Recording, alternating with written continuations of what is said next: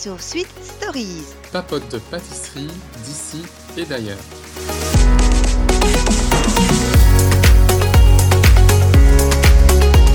Hello, Bonjour alors nous tous. revoilà, revoilà, revoilà pour euh, l'épiphanie. Alors bonne fête euh, à tous, euh, bonne année. On a fait déjà une bonne année, ça fait un bout de temps, mais bon. Euh, l'épiphanie, euh, une, une fête très très euh, connue et surtout très attendue. Moi, de mon côté, ce que j'adore manger à la des rois. Euh, en Belgique, c'est très populaire. Très très Ouais. très très très. Toutes les boulangeries s'y mettent, même les supermarchés. On en vend pendant un mois. Après, a plus. Ouais, non, c'est sûr. Et alors, il y a plein de variantes. Au niveau euh, de la garniture, euh, moi j'a- j'adore la classique, c'est celle que je préfère. Mhm. Mais euh, je sais qu'ils en ont, ils en ont, ils en ont au chocolat, ils en ont avec des fruits, avec de la confiture. Il y a vraiment toutes sortes. Et je sais que même les grands chefs parisiens s'y sont mis. Mhm. il y a beaucoup de variétés. Mais moi, je reste là une grande classique de la pâte, euh, la pâte d'amande. C'est pas la pâte d'amande, c'est la crème d'amande, la frangipane. Voilà. Mhm. Ouais, frangipane, ouais, ouais. Non, moi aussi, euh, j'adore, euh, j'adore cette tradition, quoi. C'est, Oui. c'est pas tant euh, le gâteau que j'adore, c'est plutôt la, la tradition qu'il y a autour et le fait qu'on en mange avec ses collègues, qu'on en mange avec la famille. Oui, on Enfin, en mange tout le temps. Et c'est vrai qu'avec les collègues, c'est super gai parce qu'à chaque fois, on en ramène, on en ramène plusieurs euh, par semaine, mais c'est bon. ouais, Et alors, on fait toujours qui va avoir euh, la, la, la fève, parce que c'est histoire de ouais, fève, évidemment. Donc, souvent, comme on fait ça euh, plusieurs fois, bon, ça change à chaque fois, mais on doit porter la couronne et c'est très gai qui a la fève, on essaye de tricher, et, mais même à la maison, hein, quand on coupe, t'as tous les enfants qui essaient de, bon, les miens en tout cas, avec leur fourchette avant de manger leur part, ils trifouillent dedans, ça ressemble plus à rien.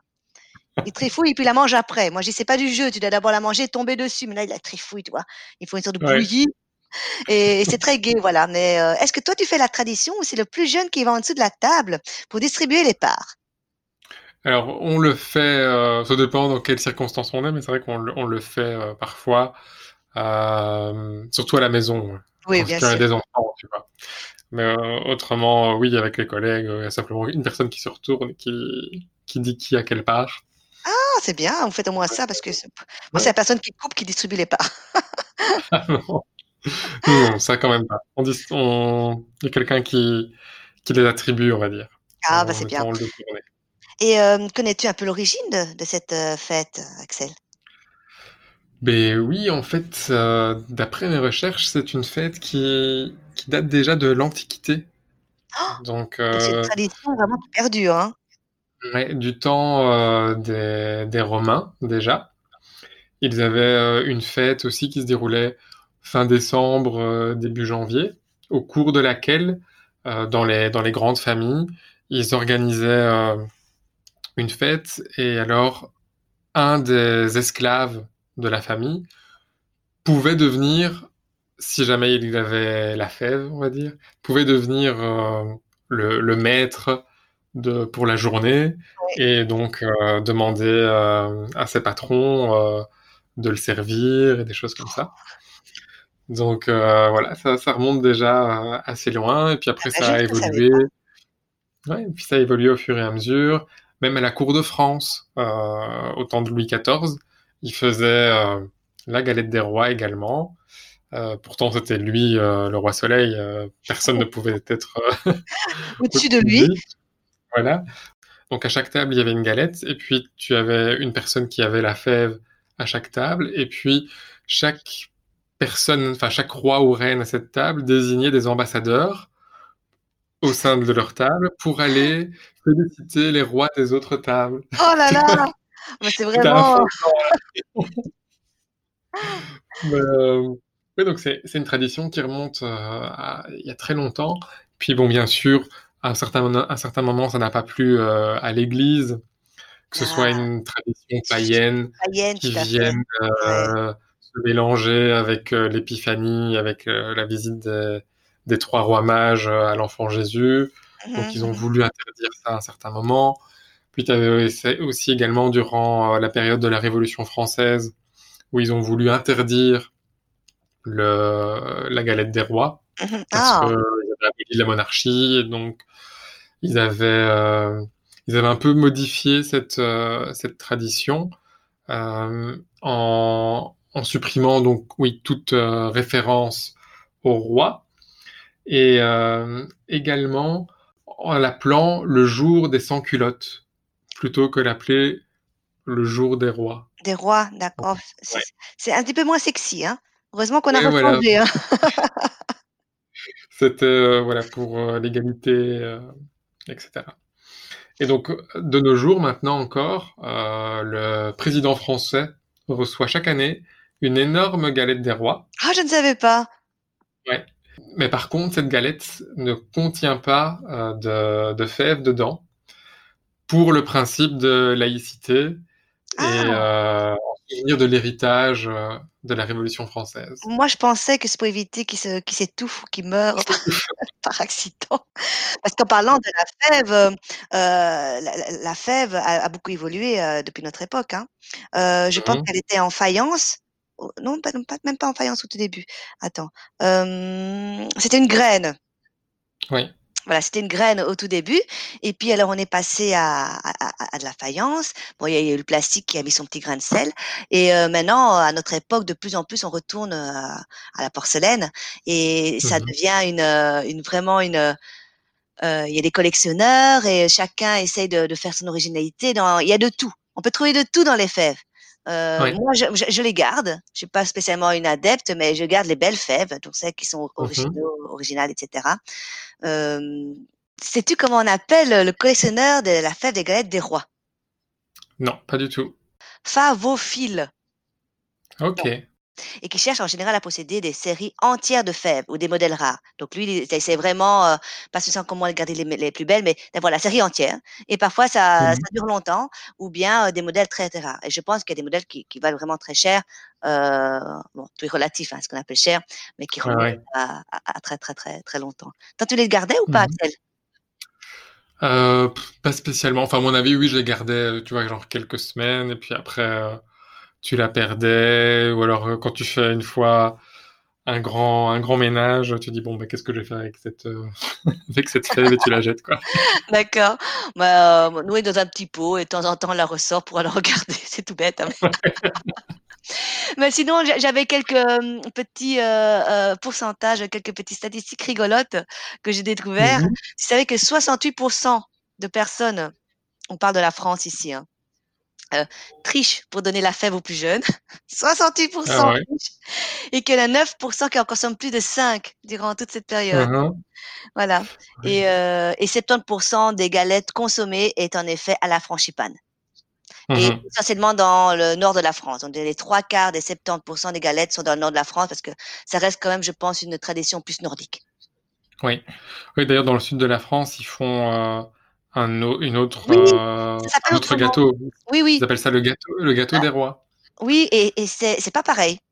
Non, en fait, c'est un, une espèce, on dirait une sorte de brioche comme ça, en forme de couronne, avec des fruits confits. Des fruits confits dessus, oui. Oui, oui, ils en avaient, euh, moi, moi, ça m'attire moins. Parce que j'aime déjà pas les fruits confits. Et une brioche, bon, moi, c'est bon, une brioche, quoi, tu vois. Donc, je préfère garder notre tradition de la galette des rois. ouais. non, c'est sûr. Et comme toi, moi, euh, je préfère aussi la, la galette, euh, je veux dire, de base, à la frangipane, toute mmh simple. Euh, c'est, voilà, je sais pas, c'est meilleur.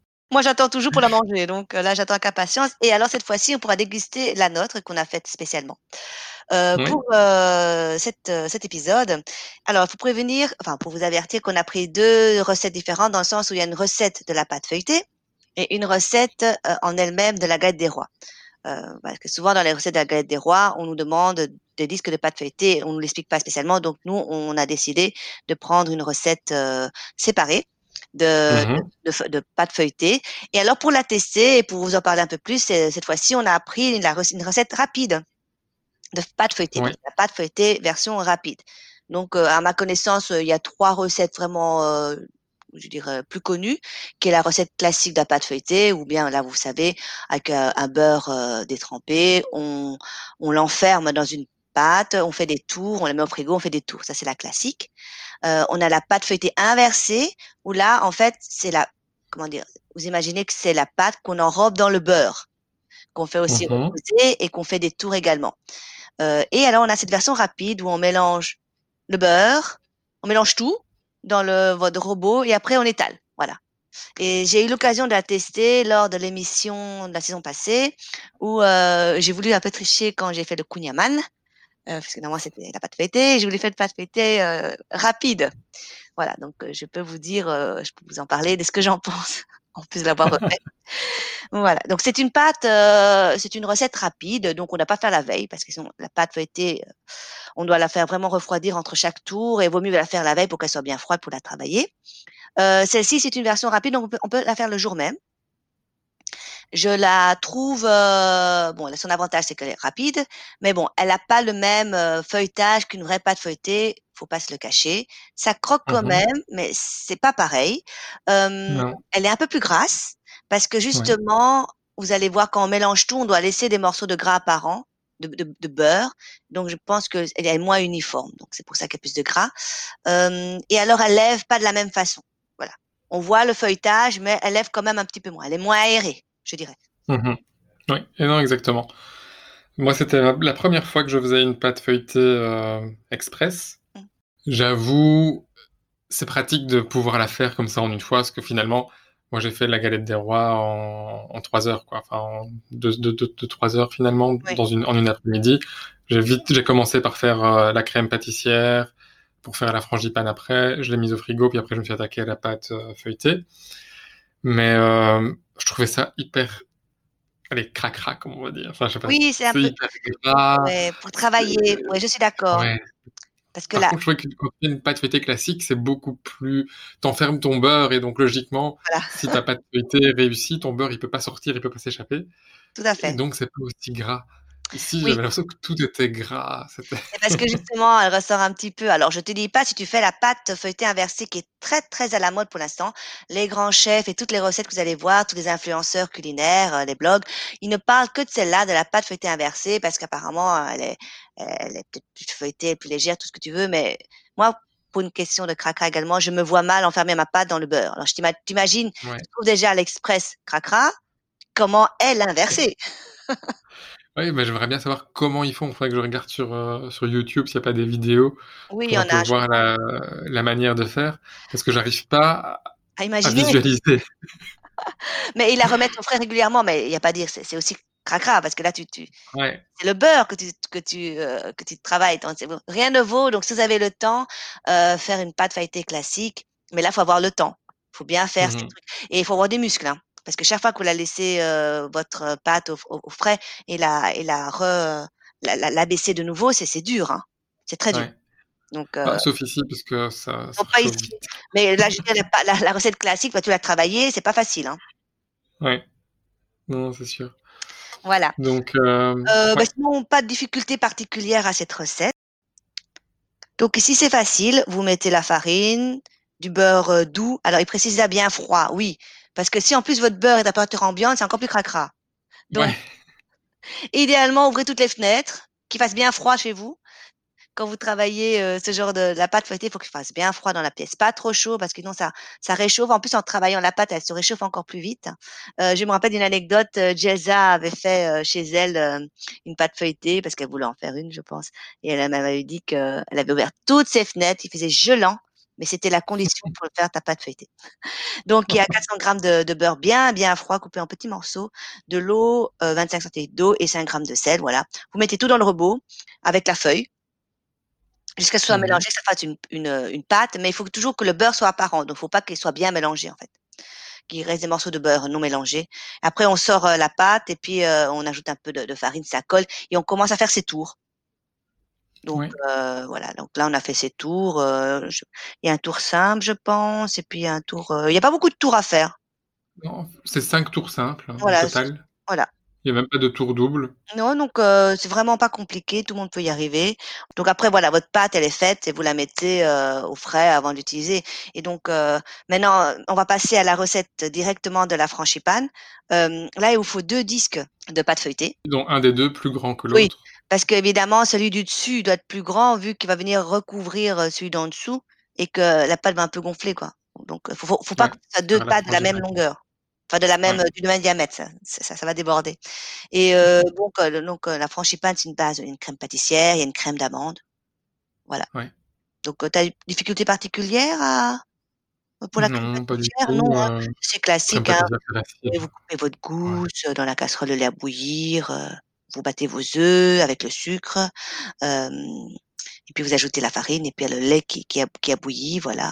Vous vous mélangez le tout et vous le remettez à épaissir après dans la casserole et enfin le mh. petit truc de la spatule, hein, avec le petit doigt. Ouais. Voilà. Donc ça maintenant vous avez l'habitude. La crème pâtissière classique, puis la crème d'amande, quoi.